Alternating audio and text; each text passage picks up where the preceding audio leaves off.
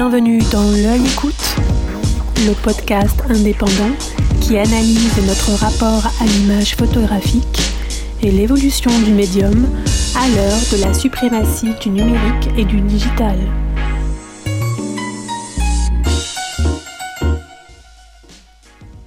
Artiste iconoclaste et féministe reconnu internationalement, Orlan utilise l'art pour explorer des phénomènes de société avec une distance toujours critique. Aussi à l'aise avec les technologies de pointe qu'avec les médiums traditionnels, elle n'a eu de cesse, depuis ses 16 ans, d'innover et de s'approprier les outils qui émergent pour continuer à tirer le fil de ses interrogations. Avec elle, impossible de ne pas se confronter à ce qui compte, et nulle question d'être lâche face à la réflexion à mener sur le statut du corps. Avec elle, impossible de ne pas saisir l'urgence de créer, l'urgence d'aller vers l'autre intensément, sans jugement préconçu.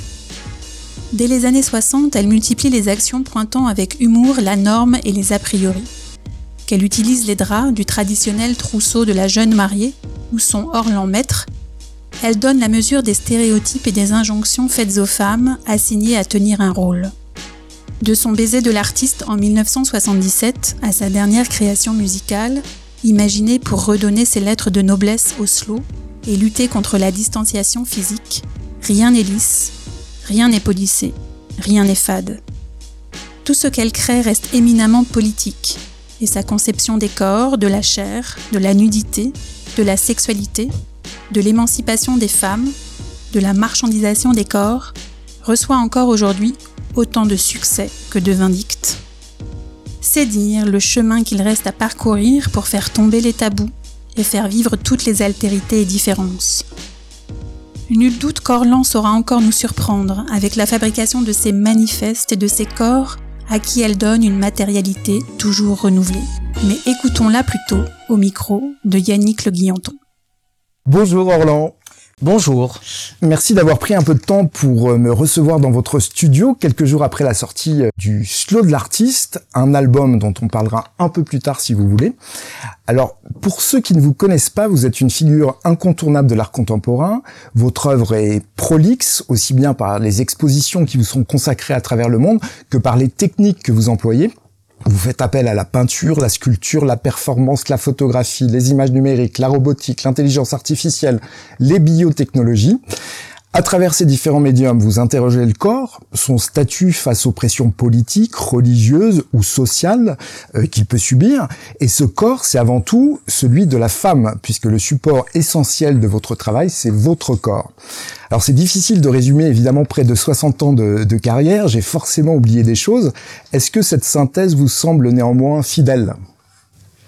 Oui, absolument. J'aurais pu dire euh, pratiquement la même chose. En tout cas, ce que je veux dire, c'est que je suis Orlan, entre autres, et dans la mesure du possible, et que mon nom s'écrit chaque lettre en capitale.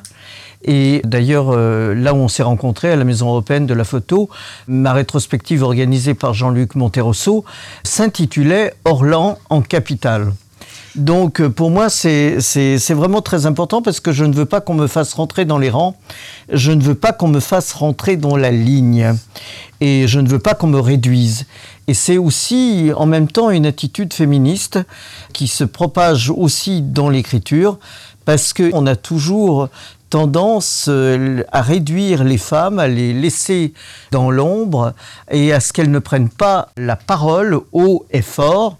Et donc moi, en écrivant tout en majuscule, dont mes messages euh, sur Internet, je crie, je hurle que je suis présente au monde, je suis là, j'ai des choses à dire et je les dis d'une voix haute et forte. Donc il faut que ma signature, aussi bien que lorsque j'écris, eh bien montre qu'effectivement je ne suis pas une femme mièvre avec une petite voix gentillette, discrète, qui joue les petites filles bien sages, les petites filles modèles.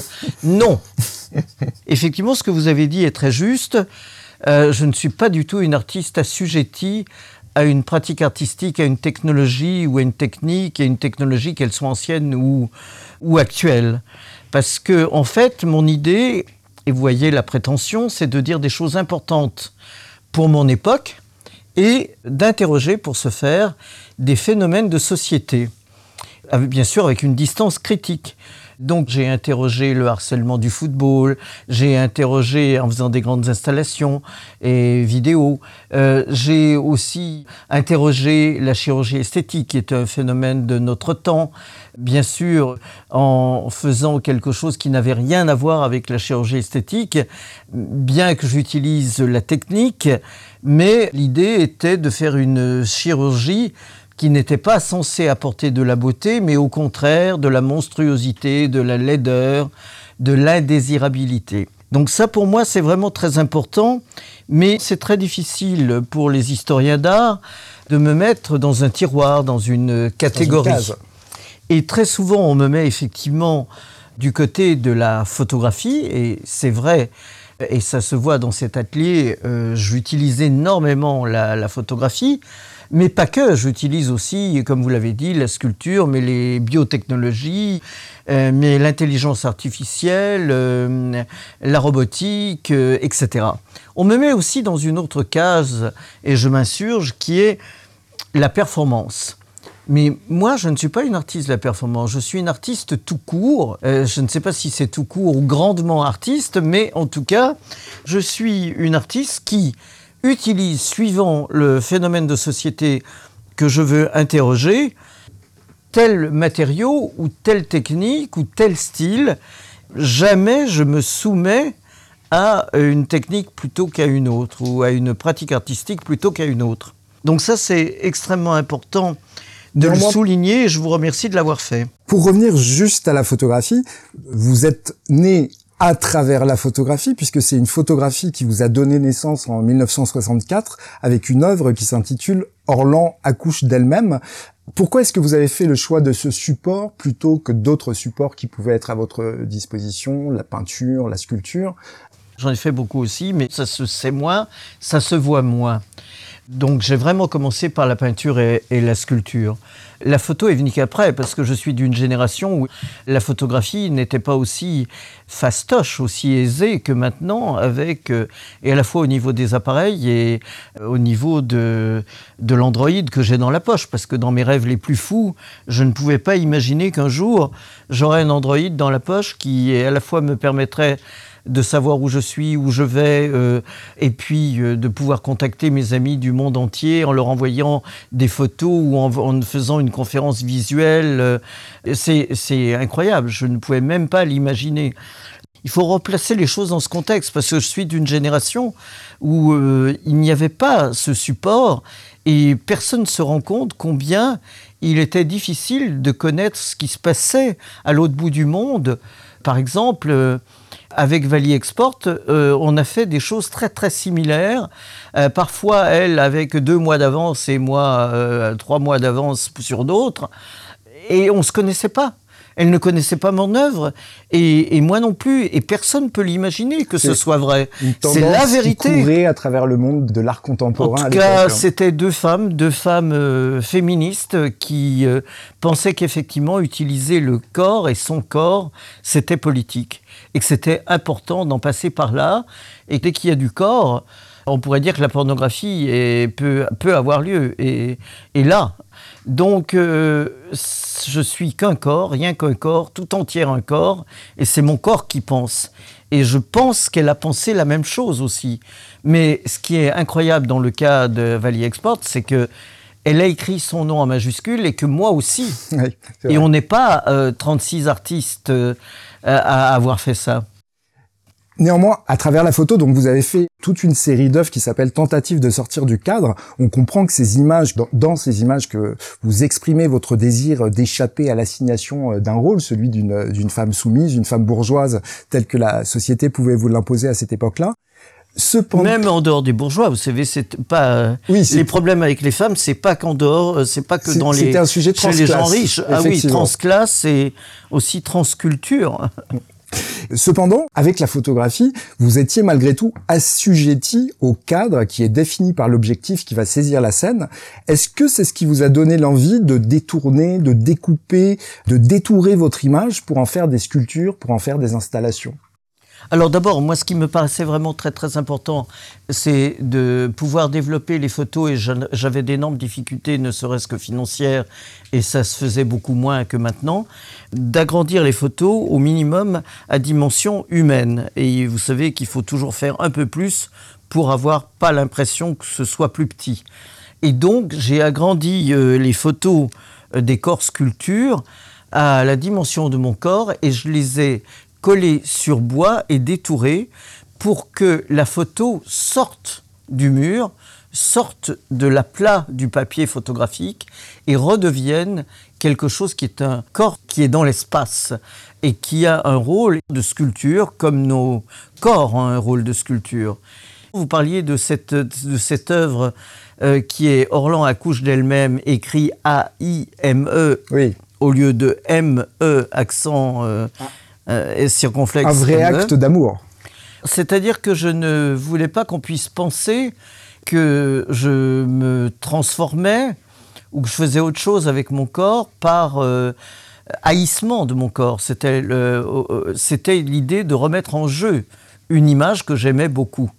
Et accoucher de moi-même, c'était très important parce que j'ai fait beaucoup de performances et beaucoup de performances filmées disant no baby no, parce que la Terre est surpeuplée, la Terre est peuplée, ce n'est plus le, le rôle primordial des femmes, et que ça continue pourtant à être intégré comme étant le rôle des femmes. Et dans cette image, on me voit accoucher, non pas d'un enfant, mais d'une sorte de sculpture qui est ni homme ni femme, qui était à la fois, qui montrait, on pourrait dire, le dédoublement de moi-même, identité et altérité en, même temps dans une seule œuvre. Donc pour moi, cette œuvre est très importante et je dis toujours que je suis né en 1964 parce que c'est le moment de la prise de conscience de l'endroit où je parle de l'art et aussi prise de conscience de ma position dans la société et euh, de mon travail, euh, parce que toute mon œuvre peut être euh, dite de cette manière-là, c'est-à-dire que j'ai toujours voulu parler du statut du corps dans la société via toutes les pressions, qu'elles soient politiques, religieuses, culturelles, sociétales. C'était vraiment très très important pour moi de parler de statut du corps et de montrer combien toutes ces pressions s'inscrivait dans les corps et particulièrement dans le corps des femmes. Mais en 1964, vous aviez 17 ans, vous aviez une réelle maturité pour euh, penser ce, genre de choses. Mais j'avais déjà fait beaucoup, beaucoup de choses à 17 ans. Hein. J'avais beaucoup voyagé, euh, j'avais eu plusieurs avortements, j'ai bon, euh, j'ai vécu ma vie comment dire, tout de suite, quoi. Je me suis enflammé tout de suite, on pourrait dire. Euh, j'étais une machine désirante. Je n'arrêtais pas de vouloir euh, improviser, de vouloir créer, de vouloir inventer, d'aimer la vie intense. Voilà. Alors, pour revenir sur les sculptures dont vous parliez euh, à l'instant, l'une d'entre elles a eu un, succès phénoménal. Il s'agit du Baiser de l'artiste, une installation performance qui date de 1977, qui fait désormais date dans l'histoire de l'art. Elle se compose de deux photographies détourées de vous-même, une Madone proposant un cierge et de l'autre côté un buste de votre corps sur lequel vous vous appuyez pour donner un baiser contre 5 francs en haranguant la foule. Est-ce que vous pouvez nous raconter dans quelles conditions vous vous êtes installé à la FIAC pour présenter cette œuvre, puisque je crois qu'elle n'était pas programmée au sein de la foire. Et puis c'est aussi une œuvre qui, comme vous le dites dans votre album, vous a permis de sortir du noir quelque part vous a fait passer de l'ombre à la lumière. Approchez, approchez, approchez mesdames, approchez mesdemoiselles, approchez messieurs de l'art, de la communication, de la générosité, un vrai baiser d'artiste, un vrai de vrai. Alors, il faut vous dire que l'ombre, c'était avant tout de vivre dans une petite ville de province. Et la lumière est venue de Paris, de la capitale.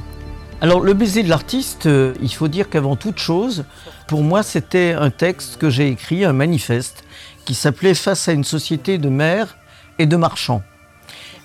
Et la première phrase était au pied de la croix, deux femmes, Marie et Marie-Madeleine. C'est la maman et la putain, quelque part. deux stéréotypes de femmes auxquels il est très très difficile d'échapper quand on est femme. Donc pour moi c'était vraiment très important qu'on puisse mettre des cierges à Saint-Orlan. Et sur cette sculpture, il y avait une photo de moi agrandie, déguisée en vierge, en madone, avec de très très beaux drapés baroques, grandeur nature et détourés, donc comme je faisais la plupart de mes photos. Et de l'autre côté, effectivement, euh, je peux réanimer cette sculpture quand je veux et quand je passe derrière, puisque c'est la photo de mon torse collé sur bois et détouré, avec une, une petite lumière euh, rouge qui clignote au bout du sein, et puis une flèche où il y avait écrit 5 francs. Si on mettait les 5 francs dans cette fente, on la voyait tomber dans l'œsophage en plastique jusqu'au sexe tiroir, au pubis euh, triangulaire, toujours en plastique transparent, où on voyait les pièces s'accumuler. Ce n'était pas un bisou enfantin, le baiser de l'artiste, c'était vraiment le French kiss, avec la langue. Pour moi, c'était très important qu'il y ait la langue.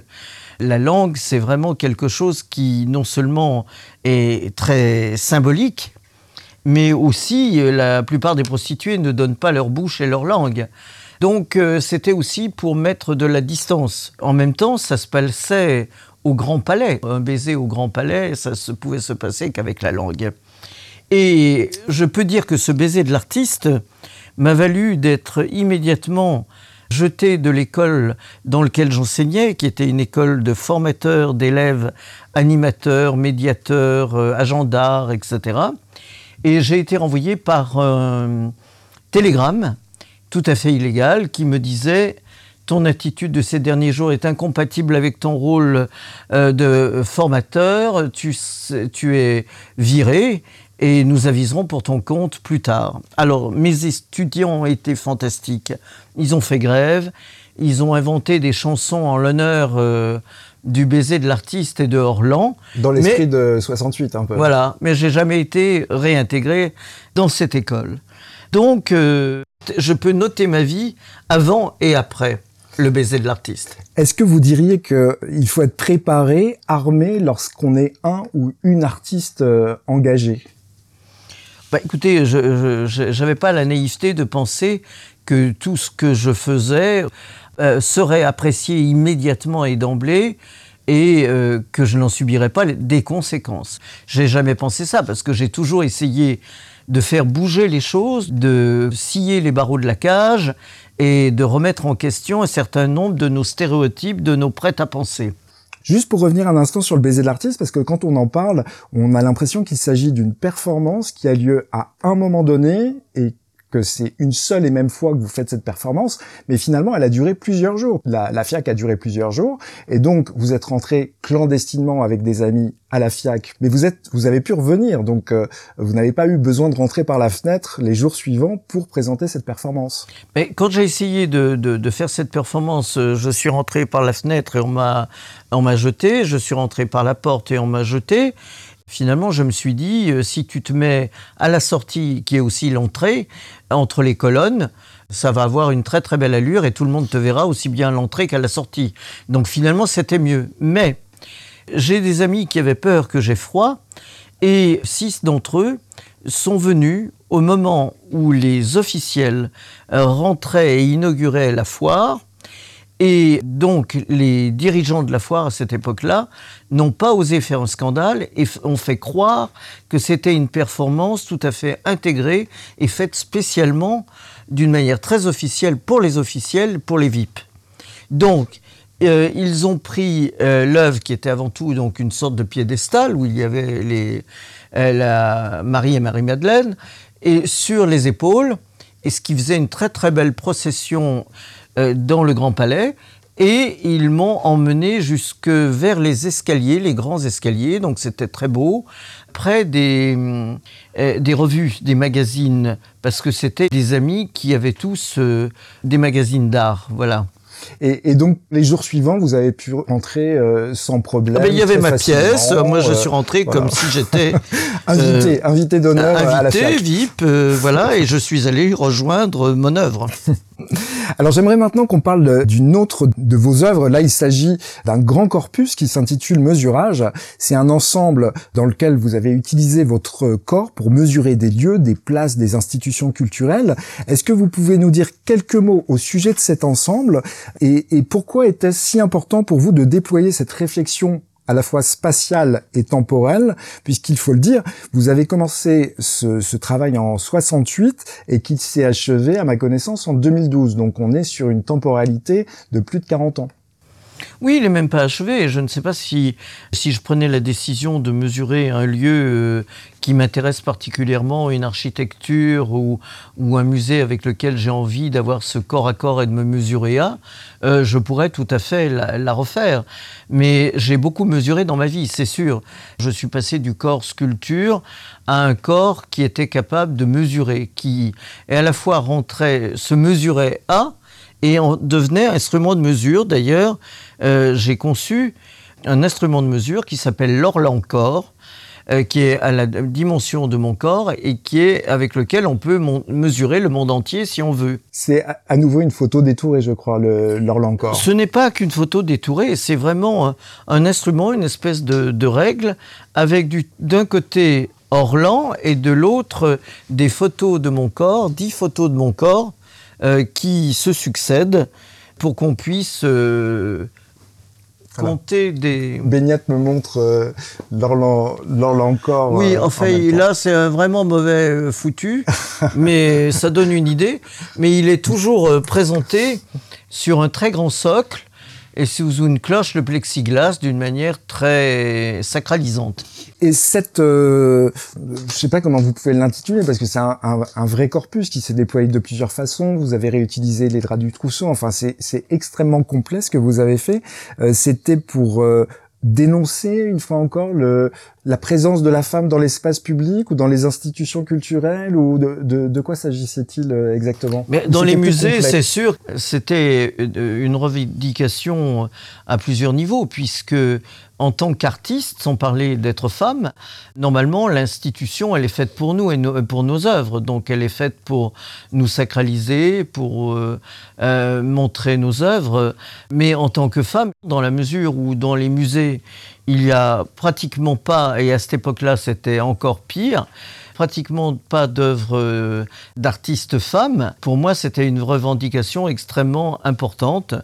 Et donc, je rentrais dans l'institution et à la fois allongé au sol, en traçant un trait à la craie derrière ma tête, me retournant et avançant jusqu'à mettre mes pieds sur le trait de craie, puis m'allongeant à nouveau et traçant à nouveau un trait à la craie au-dessus de ma tête. Et ensuite, avec des témoins, je venais compter le nombre de fois que j'étais intégré dans tel musée.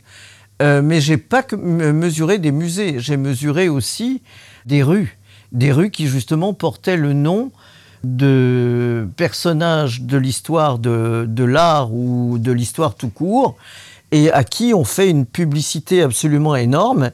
Et là encore, il y avait pratiquement pas moyen de trouver des rues avec des noms de femmes. Donc c'était aussi une revendication féministe et en même temps une mise en cause, un point d'interrogation sur la grandeur de ces personnes. Car il y a toujours un, moment d'humour dans mes œuvres. Mais si je mesure euh, Lamartine dans sa ville natale à, Mâcon, eh bien la rue n'a pas la même dimension, le, même nombre d'Orlancor que si je la mesure à Nice, c'est tout à fait différent. Et pour revenir sur le temps, puisque je vous demandais pourquoi cette performance avait euh, duré euh, aussi longtemps, pourquoi vous y êtes euh, tellement attaché, puisque vous l'avez prolongé donc sur plus de 40 ans jusqu'à présent? Et suivant les pays où j'étais, il y avait toujours euh, des, musées. Par exemple, j'ai mesuré le Guggenheim, j'ai mesuré euh, beaucoup de musées dans le monde. J'ai mesuré le musée Andy Warhol à Pittsburgh. Donc, euh, suivant les endroits où je passais, où j'exposais, je pouvais aussi euh, très facilement, en enfilant ma robe euh, en toile du trousseau, me mettre à mesurer d'une manière extrêmement euh, facile. Il faut dire que j'utilisais une méthode pseudo-scientifique, on pourrait dire, puisque je mesurais pas, c'était pas un corps nu qui mesurait, c'était un corps socialisé. un, corps habillé avec les chaussures du jour. Alors il y avait parfois des chaussures avec des talons compensés, parfois avec des bottes, parfois plats.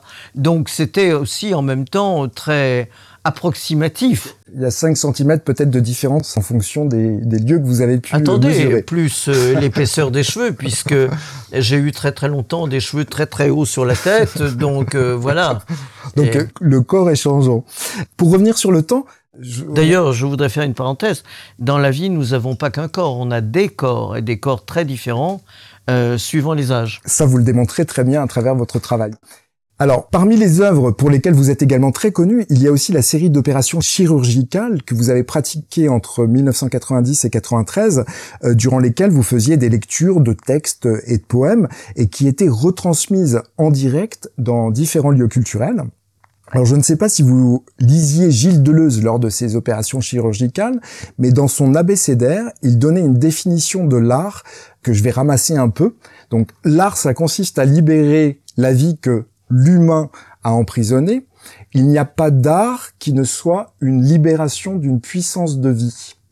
Oui, on peut, dire ça, oui. Alors j'ai l'impression que, comme il le dit, avec ces opérations chirurgicales, vous échappez à la plus intime de nos prisons, ce corps qui nous a été donné à la naissance, et que ce désir de vous reconstruire, ça participe finalement, chez vous, à une formidable pulsion de vie. Euh, il y a certainement de la pulsion de, vie, euh, mais euh, en fait, ce qu'il faut considérer, là encore, c'est que je dis bien que la chirurgie, c'est esthétique, c'est un phénomène de société, et pour moi, c'était très important d'utiliser cette technique pour en faire complètement autre chose et l'interroger sur ses habitudes d'amélioration et de copie d'un certain nombre de stéréotypes et de modèles qu'on nous présente comme étant les bons en tant que femmes. Donc j'ai fait une opération chirurgicale qui n'était pas censée apporter de la beauté, mais au contraire de la laideur, de la monstruosité. Et ça pour moi c'était vraiment extrêmement important. C'était très important que le bloc opératoire soit entièrement redécoré avec une esthétique qui était la, mienne. Et cette esthétique à chaque opération a complètement changé. Tantôt c'était très baroque, tantôt c'était très high-tech. Bon, toutes les fois, je mettais une autre ambiance. parce que c'était une manière aussi de dire qu'en tant qu'artiste, j'essayais d'échapper aussi à toutes les habitudes, à tous les modèles, à tous les stéréotypes, et qui sont des canons en fait euh, similaires euh, dans le milieu de l'art, suivant des critères qui sont souvent euh, qui ne tiennent pas et qui ne tiennent pas la route longtemps. Vous teniez toujours le fil sortir du cadre, donc vous vouliez sortir du cadre qu'on vous imposait, enfin qu'on vous impose que que le milieu de l'art euh, impose aux artistes pour qu'ils soient. Euh, vous parlez d'une œuvre aussi euh, qui fait partie des cours sculptures. J'ai fait plusieurs sorties du cadre parce que et j'ai essayé toute ma vie de sortir du cadre parce que c'est nos formatages, nos formatages qu'ils soient par notre famille, notre environnement, mais aussi des formatages qui, qui datent même avant les parents, puisque c'est ce qu'on a mis aussi dans la tête des parents qui font que les parents nous structurent de telle manière ou de telle autre. Donc pour moi, c'était aussi essayer de, de, faire bouger ça et de parler de ça comme des formatages auxquels il fallait essayer d'échapper, de s'émanciper. À l'issue de l'une de ces opérations, il y a une, euh, une photographie euh, de vous où l'on vous voit le visage tuméfié qui m'a rappelé une photo de Nan Goldin. Cette photo, elle, elle s'intitule Nan un mois après avoir été battue. Alors bien que le propos soit totalement différent, est-ce que c'était une référence que vous aviez dans l'œil? Est-ce que c'était euh, quelque chose à, quoi vous avez pensé lorsque vous avez non, réalisé cette image Non, c'est pas ça du tout. C'est qu'un corps, dès que vous le tapez, dès que vous le touchez, euh, que ce soit n'importe quel euh, propos, réagit. Et c'est vraiment un très grand coloriste. Hein, parce que ça devient bleu, rouge, jaune, vert, euh, et la, peau ou le, est enflée. donc, que ce soit avec des opérations chirurgicales ou que ce soit avec des coups, euh, le corps euh, peut avoir, euh, en passer par toutes les couleurs. Et effectivement, dans la photo, on me voit avec mes petits poings, on pourrait dire, prête à me battre. Et c'est à me battre, non pas contre des êtres humains, mais me battre contre justement les formatages, les stéréotypes, les modèles qu'on nous propose, etc. Alors je vais vous poser une ou deux questions maintenant, si vous le voulez bien, sur euh, le, numérique. Euh, donc vous travaillez maintenant depuis de très nombreuses années euh, avec le numérique. On peut citer notamment un, robot que vous avez conçu avec une équipe de développeurs qui s'appelle l'Orlanoid. Donc c'est un robot développé avec l'intelligence artificielle qui dispose de sa propre autonomie de mouvement et qui s'exprime avec votre voix. Euh, Avec un générateur de texte, donc les textes qui sont générés sont toujours différents et apparaissent sur des écrans qui sont à côté du robot. Et dès qu'ils apparaissent, l'Orlanaïde est capable euh, de, comme les lire avec ma propre voix. Et j'imagine que le développement est toujours euh, un work in progress dans la mesure où l'intelligence artificielle aujourd'hui fait des progrès absolument considérables. Oui, c'est un work in progress. Les technologies bougent sans arrêt. Moi, j'essaye toujours euh, d'être à la pointe et d'être pionnière euh, pour beaucoup de choses.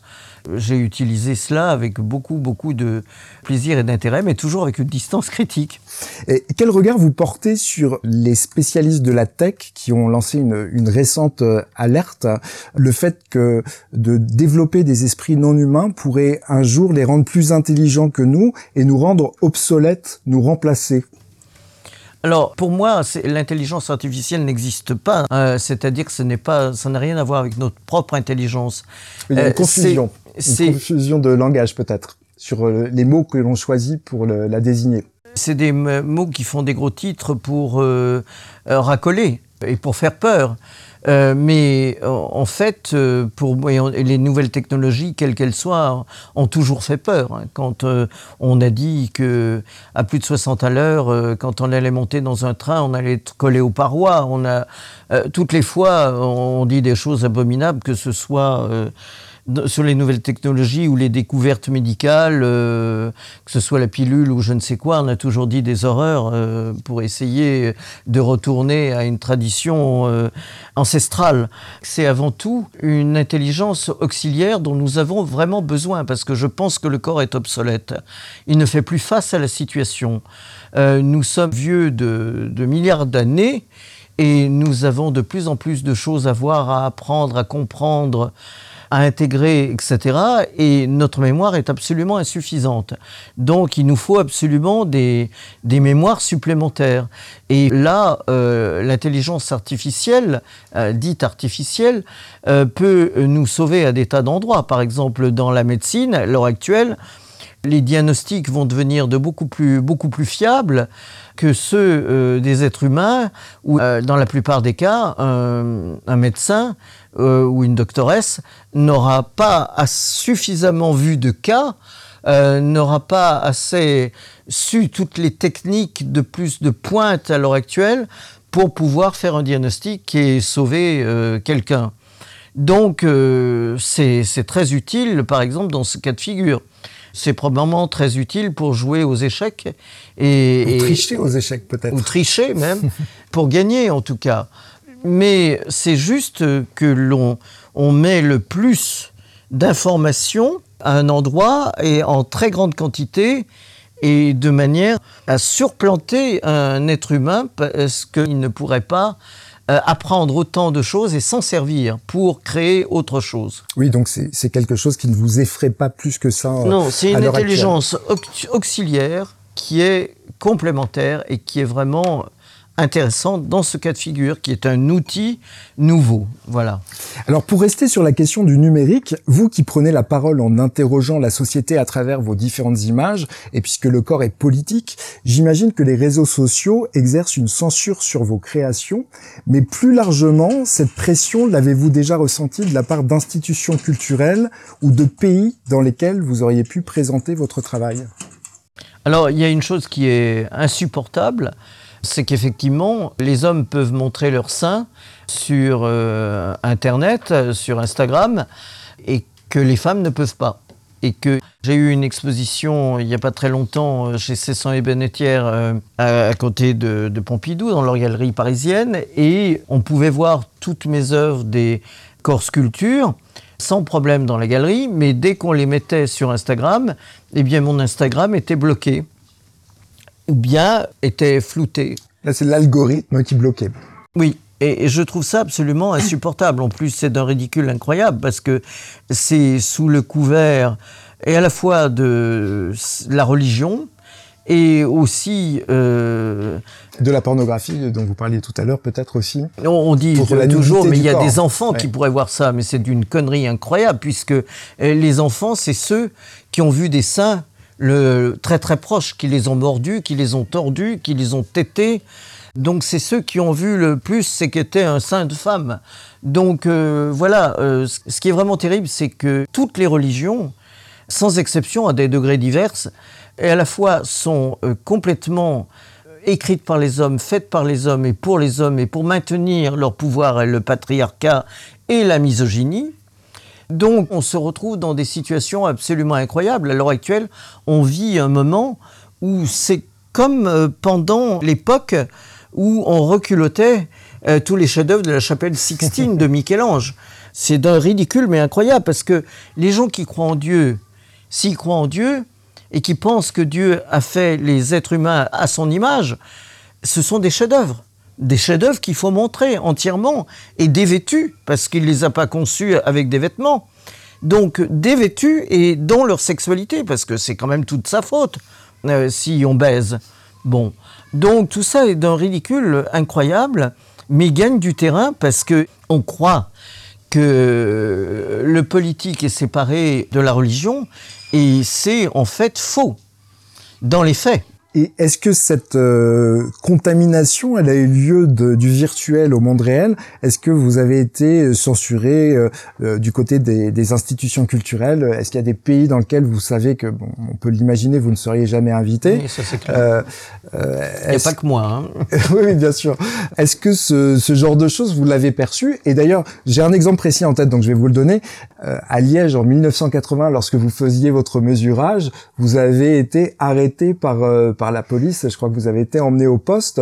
Donc là, et pourtant votre corps était euh, habillé. Oui, oui, oui. Euh, je faisais un truc sur la voie publique. Alors euh, une femme à quatre pattes, allongée dans la boue, qui faisait un geste étrange avec tous les journalistes qui étaient là pour en parler parce qu'avant tout c'était il faut dire que c'était un mesurage on pourrait dire à façon puisque c'était l'association de sauvegarde euh, de cette euh, place euh, à Liège qui avait été entièrement détruite sans projet de reconstruction. Et donc l'association de sauvegarde de cette place m'avait fait venir pour que je fasse une performance. Et on m'a arrêté, le bourgmestre, au quatrième jour. Mais bon, l'association avait eu beaucoup, beaucoup, beaucoup de presse grâce à moi et a pu faire valoir ce qu'elle avait à dire. Ça a pu vous arriver par ailleurs dans d'autres circonstances? Ah oui, tout à fait. Euh, je me rappelle que quand, par exemple, j'ai vendu mon corps en petits morceaux avec une brouette sur un marché euh, de fruits et légumes, où je vendais la représentation de mon oreille, de mon sein, de mon cul, de ma tête, etc. Eh bien, il y a un moment, il y a un groupe de gens qui est venu renverser ma brouette et toutes les photos de moi ce qui était très important pour moi, c'est qu'il y avait une pancarte qui disait garantie pur Orlan, sans colorant ni conservateur. Les photos étaient en noir et blanc. Et donc euh, là, j'ai été aussi attaqué très violemment.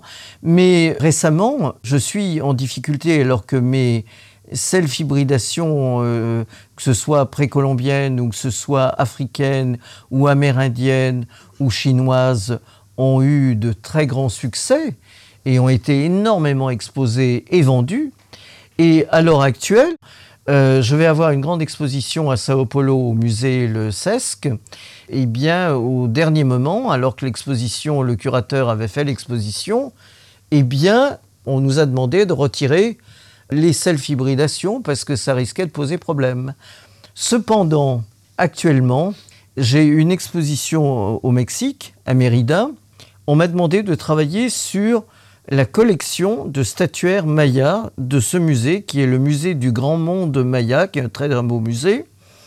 Et donc, j'ai refait des self-hybridations, donc on pourrait dire à demande, à façon. Euh, c'est une exposition très très belle, très forte, euh, qui a curaté Laïla Vogue, et on a eu énormément de succès. Ce musée qui d'habitude a presque personne qui le visite, a eu plus de 60 000 personnes jusqu'à présent euh, qui, ont vu les œuvres et très enthousiastes. Il n'y a qu'à lire le livre d'or, donc des gens locaux, des Mayas, qui ont beaucoup apprécié. Mais il y a eu vraiment des très gros problèmes parce que j'utilisais, on m'a parlé d'appropriation culturelle. Parce qu'on revient aussi quelque part à la culture de la pureté. C'est peut-être ça qu'on vous reproche euh, en l'occurrence, puisque c'est des gens qui défendent paradoxalement une forme de culture pure, avec des canons, tout ce que vous, vous dénoncez d'ailleurs dans votre travail.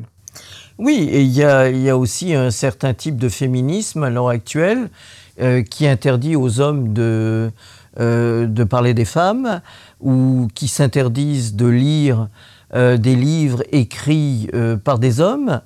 Il y a vraiment une espèce de terrorisme intellectuel à l'heure actuelle qui est, qui pour moi, moi qui ai toujours essayé de casser les murs entre les générations, entre les sexes, entre les pratiques artistiques, etc., qui est en train de se rétablir complètement, quoi. Moi, de toute manière, je, compatis beaucoup à leurs revendications et je comprends très très bien les difficultés dans lesquelles ils ont été, dans lesquelles ils sont encore. Mais euh, de toute manière, euh, c'est, je, ne suis pas la responsable directe ce sont des ancêtres très lointains qui ont mis à mal euh, d'autres cultures. Euh, je veux comprendre ces cultures, je veux euh, de l'intérieur, je veux aller voir leurs grands artistes, ce qu'ils ont fait, ce qu'ils ont et quelles leçons je peux avoir de ces ben, cultures. Et vous-même, vous êtes un corps occidental hybridé. Non, mais même dans mes gènes, je suis hybridé. Euh, j'ai fait faire mon ADN. On voit bien, comme tout le monde, qu'il y a de l'ADN venu d'ailleurs, dont africain, etc. Donc euh, cette pureté-là n'existe plus. Oui, la pureté de toute façon. C'est comme la nature n'existe plus. Elle n'est pas naturelle, la nature. C'est hallucinant, quoi, de ne, de ne pas comprendre euh, ça, quoi. Il y a, il y a quelque chose qui est très très violent en plus. c'est vraiment un interdit maintenant, une espèce de tabou on ne regarde même pas ce qui a été fait et comment, euh, et pourquoi, et dans quelle direction. Je suis pas Kim, euh, comment elle s'appelle, Kim euh, Kardashian. Kardashian, qui a, je ne sais plus ce qu'elle a fait, et elle a été très controversée pour appropriation culturelle. Moi, c'est toute une œuvre que j'ai, qui est pensée depuis très longtemps et qui est ouverte à toutes les cultures et qui vraiment veut sortir justement, et à la fois moi-même et tous les gens, de notre ethnocentrisme. Euh, parce que si euh, on ne parle que de soi et de ce qu'on sait de soi, on n'a pas de regard extérieur et on sait très très bien que le poisson ne voit pas la forme du bocal, qu'il faut qu'il y ait quelqu'un d'extérieur pour lui expliquer quelle est la forme du bocal. C'est en quelque sorte une contre-interprétation de, de, ce que vous avez toujours euh, revendiqué. Oui, je le pense, oui, sincèrement, profondément. Euh, je, ne dis pas que leur revendication est sans fondement, mais qu'elle devienne discriminante et que je puisse être mise de côté parce que je suis blanche. Euh, il a été dit des trucs d'ailleurs euh, complètement à côté de la plaque. On a dit que par exemple les opérations chirurgicales c'était l'œuvre d'une femme blanche très friquée alors que je suis né dans une famille euh, très pauvre et que euh, moi-même j'étais en galère toute ma vie. J'ai fait tout ça sans argent. Bon. C'est absurde, quoi. C'est vraiment un discours plaqué, stéréotypé. Euh, voilà. Donc, je, ne peux qu'être à l'encontre de ce discours. Alors, j'en parlais en introduction. Roland, vous venez tout juste de sortir un album intitulé Le Slow de l'artiste. Vous collaborez notamment avec Sœur Alice, Jean-Claude Dreyfus, Terre Noire, les Chicken Speed, Yael Naïm, Tentative, Les Sans Pattes, La Femme, Demi-Mondaine, pour ne citer que. Je crois qu'au total, il y a... Charlemagne Palestine. Charlemagne Palestine. Je crois qu'au total, il y a une vingtaine d'artistes euh, qui font des duos avec vous. Alors, c'est un terrain sur lequel, pour le coup, on ne vous attendait pas, et qui plus est avec un album de slow, qui va sans doute susciter la surprise, puisque vous proposez notamment une pétition contre la mort, pétition d'ailleurs qui est relayée, je crois, sur votre site internet. Ça, c'est deux choses très séparées, mais bon. Mais malgré tout, il y a un très léger lien sur cette chanson euh, où vous lancez une pétition contre la mort. quelle est la jeunesse de cet album? Alors justement, j'attaque un phénomène de société qui est la distanciation physique. On voit dans tous les milieux, euh, les gens s'embrassent plus, ne, ne se serrent plus. Euh, surtout, j'ai voulu faire quelque chose pour les jeunes quand je me suis aperçu que mes jeunes stagiaires n'avaient euh, jamais dansé le slow. Je me suis dit, mais on peut pas les laisser dans un état pareil, quoi. c'est insupportable. J'ai voulu rapprocher les corps après la distanciation physique. J'ai écrit des paroles, moi j'écris beaucoup.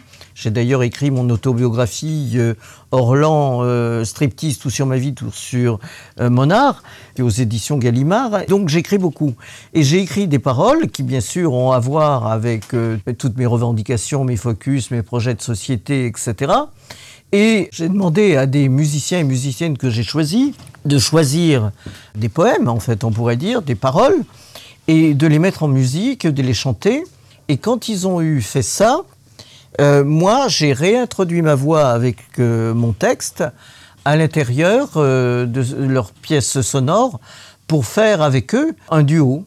Il en est sorti à l'heure actuelle donc 20 slow qui sont très beaux et qui sont à la fois en CD et en album vinyle. Le vinyle vient de sortir le 26 mai et on a fait surtout un lancement extraordinaire que ce soit à, l'Olympia et aussi au Silencio, avec euh, un grand jury qui a déterminé trois grands prix, les trois meilleurs slows de l'album, et il y a eu aussi un prix euh, du public. Puis nous avons fait bien sûr euh, des clips, etc. Il y en aura d'autres. Donc il y avait trois prix euh, qui ont été déterminés par euh, onze membres du jury, dont Michel Lamy, qui était la présidente du jury. Donc c'était un jury avec des gens qui viennent de la mode, des gens qui viennent de la musique, des gens qui viennent des arts visuels euh, ou d'ailleurs. Donc ils ont déterminé que le premier prix était Mimosa, et ça c'est très amusant pour moi parce que c'est un jeune groupe très très émergent qui un jour m'a été proposé par un de mes stagiaires qui m'a dit je connais un groupe qui est vraiment qui n'a pas fait encore grand chose, qui n'est pas connu, mais qui vraiment font de la bonne musique. Est-ce que tu voudrais pas les entendre? J'ai dit oui, bien sûr, entendons-les. Et je les ai choisis. Et tout à coup, j'ai appris qu'ils s'appelaient Mimosa. Et je venais juste d'écrire un texte, qui est un texte que j'ai écrit pendant le confinement, où j'avais du mimosa sur ma table et il y a le mot mimosa qui revient sans arrêt et qui parle du confinement. Ils ont gagné le Grand Prix. Alors je suis très très ravi pour eux euh, et sortir de l'ombre ces, ces jeunes qui ont beaucoup beaucoup de talent. Et puis euh, il y a Sœur Alice qui est deuxième, deuxième Grand Prix. Et ça, c'est aussi très important pour moi parce que euh, le texte avec lequel nous avons travaillé et avec lequel elle a travaillé est Je suis slow sexuel avec l'écriture inclusive, bien sûr. Nous sommes slow sexuels et à la fin, ça se termine par une manif. Je suis slow sexuel, je suis slow sexuel, je suis slow sexuel, etc. J'ai beaucoup aimé que le jury ait apprécié euh, cette, euh, cette chanson qui est mon manifeste pour tout l'album. Troisième est euh, quelqu'un que j'aime beaucoup qui s'appelle Charlie Perilla, qui a comme groupe Tentative et on a fait ensemble euh, un des slows, on pourrait dire, le, plus humoristique qui soit. Euh, c'est Les corps de métier m'excitent. Alors. Euh, vous commencez par le garagiste, non? Le garagiste. les mains dans le cambouis, m'excite, m'excite, m'excite. Et puis le batteur avec sa grosse, grosse, grosse caisse. Et ses petits pinceaux métalliques, et ses petits pinceaux métalliques m'excite, m'excite. La psychanalyste, je l'imagine allongée sur le divan, c'est excitant, c'est excitant. Et donc, euh, on, a fait plusieurs fois des lives avec elle, c'est formidable. Elle a gagné deux fois, et à la fois par le prix, grand prix du jury et le prix du public, c'est aussi tentative. Alors, il y a une autre chanson qui s'intitule Contre la mort. Avec Demi Mondaine, qui est aussi euh, une artiste, une musicienne extraordinaire que j'aime beaucoup Une chanson qui a été euh, faite en live euh, pour Culture Box le 8 mars. À l'occasion donc de la journée des droits des femmes. Tu me dévisages, je t'envisage, excité d'approcher un trésor qui sauve de la mort, de la mort, de la mort, de la